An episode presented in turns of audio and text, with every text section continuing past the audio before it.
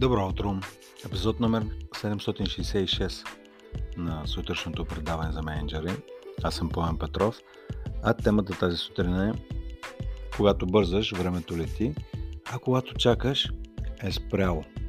Ще видим по какъв начин това заглавие се отнесе към вашата работа, но нека да стартираме от там, че дали това времето лети или е спряло, е субективно възприятие за Из, изминатите часове, дни и така нататък. И това е ключовото нещо, на което искам да обърна вниманието ви, че то само по себе си не лети или не е спряло, а такова е вашето възприятие. И нека сега да видим, имам конкретно нещо в предвид, на което да ви обърна внимание, когато трябва да изчакате а, някакъв период от време да мине, и обичайно това е тогава, когато стане въпрос за разпределението на седмичните задачи, независимо колко са оперативни, колко са а, важни, стратегически или са по-тривиални. Обичайно това, което се случва в началото на седмицата на голяма част от ръководителите на екипа, е да разпределят отговорности и задачи към своите хора. Дали ще, ще се поставя на нови цели, или ще е нещо, което е свързано просто с са малки по-цели, които са свързани с изпълнението на по-големите месечни и тримесечни. А, няма определено голямо значение. По-важното е, че така иначе обичайно а, традиционният отчетен период а, на екипна база е седмица. От понеделник до петък нещо да бъде свършено. И сега, тогава, когато биват разпределени задачите, това, което е най-важно тук, скъпи слушатели, е да обърнете внимание а, на този период, в който трябва да изчакате. Дори не е толкова важно дали имате чувство, че времето лети и е спряло, а по-скоро с каква енергия изчаквате хората. И след малко ще ви кажа какво имам в предвид. Тук ще ви припомня за това за под или над чертата. Тоест под чертата съм тогава, когато работя по някакъв казус или разрешавам някакъв проблем, и под чертата съм тогава, когато нещата не се случват така, както бих искал. Следват обвинение към другите, че някой не е разбрал, не си върши работата, не проявява самостоятелност, автономност и отговорност и така нататък. Тогава съм под чертата. Но тогава, когато сте под чертата, реално тогава собственото ви его ви води за носа. И това не е особено здравословно място, на което да бъдете. Вие формално дори да сте прав, това действително ви съкращава живота, увеличава ви кръвното налягане. Абсолютно няма смисъл да прекарвате време под чертата. Кое е обратното? Над чертата имате пак същата ситуация, т.е. разпределяте задачи, отговорности, но нещата не се случват както трябва. И тогава пак сте а, в режим на изчакване и наблюдение, че нещо не се случва, но вместо да обвинявате хората около вас, погледайте към себе си и, и си търсите отговор на въпроса какво у мен е необходимо да се промени, така че това, което искам да се постигне, се постига. И това място, ако отидете над чертата, всъщност се получават две основни неща. На първо място виждате и, и си създавате яснота за това какво може да направите. Но второто нещо е, което няма да го разберете като ме слушате, а просто трябва да, да го изпитате, като действително отидете над чертата по определен проблем, казус или някакво забавяне. Второто е, че се получава едно естествено успокоение, едно естествено нормализиране на чисто физиологическо, емоционално ще го усетите тогава, когато сте истински над чертата. Т.е. тогава, когато не обминавате хората около себе си, а погледнете какво конкретно вие може да направите. Ще ви дам няколко конкретен пример малко по-късно, но а, искам така да илюстрирам и да ви дам малко повече щрихи за под и над чертата, тогава, когато сте в режим да чакате нещо да бъде свършено от някой друг екип, от трети лица или от, човек, или от хора от вашия екип. В какъв режим чакате? Т.е. каква е енергията, която споделих преди малко. Тогава, когато сте отдолу под чертата, сте свързани, всъщност не сте свързани с човека от среща, на, с а, който имате да вършите нещо заедно или от който очаквате нещо.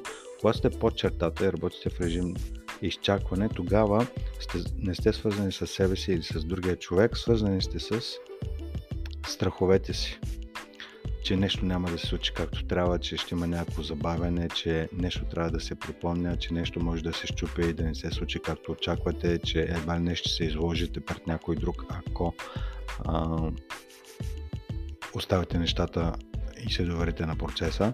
Тоест, има свързване с страховете си. Тогава, когато вие се свържете а, с страховете си, делегирайки или поставяйки задачи, т.е. има някакво, а, някаква тревожност, а, някакво а, такова напрежение у вас, тогава вие се свързвате не само с собствените си страхове, но и с още едно нещо, а именно с малкото аз на човека отсреща. Какво означава малко или голямо аз? Малкото аз, това е аза на човека, който е в най-лошата му форма. Т.е. начинът, по който работи тогава, когато е под напрежение, под стрес, колеблив, а, не знае точно какво се очаква от него, опитва се да не сбърка. Т.е. човека, който е стресиран, се опитва да не сбърка, но колкото повече се опитва да не сбърка, толкова а, скоростта му се забавя.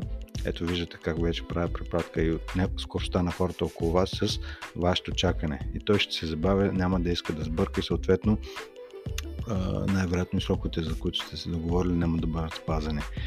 А, и това е енергията на а, лично вашата енергия, вашето тяло и във вашето съзнание, тогава когато делегирате, но сте свързани с собствените си страхове, което ви води да свържете с малкото аз, което на човека отсреща, което води до това, че или се забавя скоростта и най-вероятно сроковете няма да бъдат спазени за нещата, за които сте се оговорили.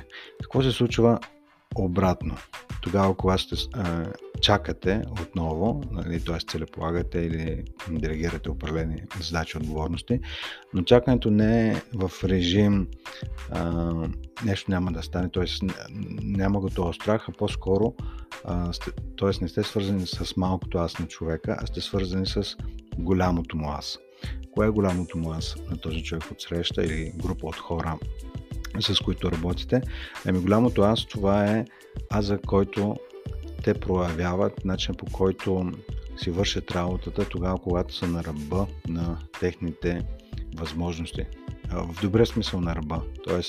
възможно най-доброто, което могат да направят към момента и дори малко повече. Тогава, когато сте свързани с голямото аз на човека отсреща, реално вие виждате Uh, повече отколкото за него, повече отколкото той самия вижда за себе си.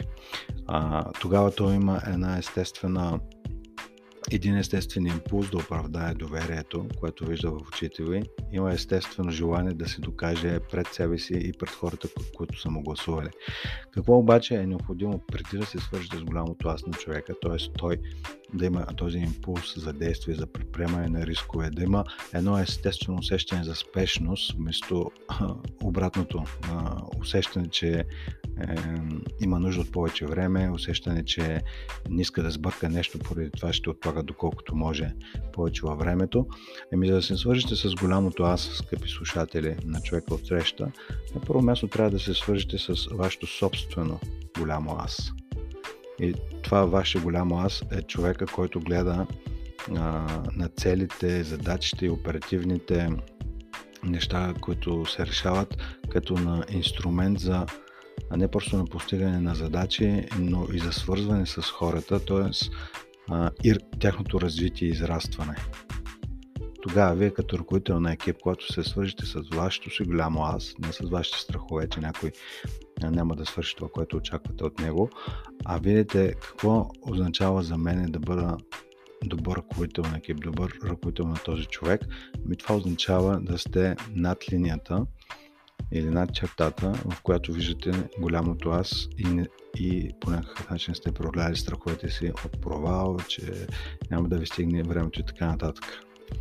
Та, нещо, с което ви каня и така за размисъл, е на първо място да забележите дали в момента за задачите, които сте раздали към хората си, дали чакате в режим е, под чертата и сте свързани с малкото си аз и със собствените си страхове, или е, отгоре и, или сте над чертата. И ако сте отдолу, ви каня да се размислите какво може да направите така, че да се да свържете с голямото аз на човека, да се свържете с собственото си голямо аз, така че това чакане да е подкрепящо и израстващо, а не блокиращо и стресиращо. Това беше за днес. Хубав ден ви пожелавам и до скоро!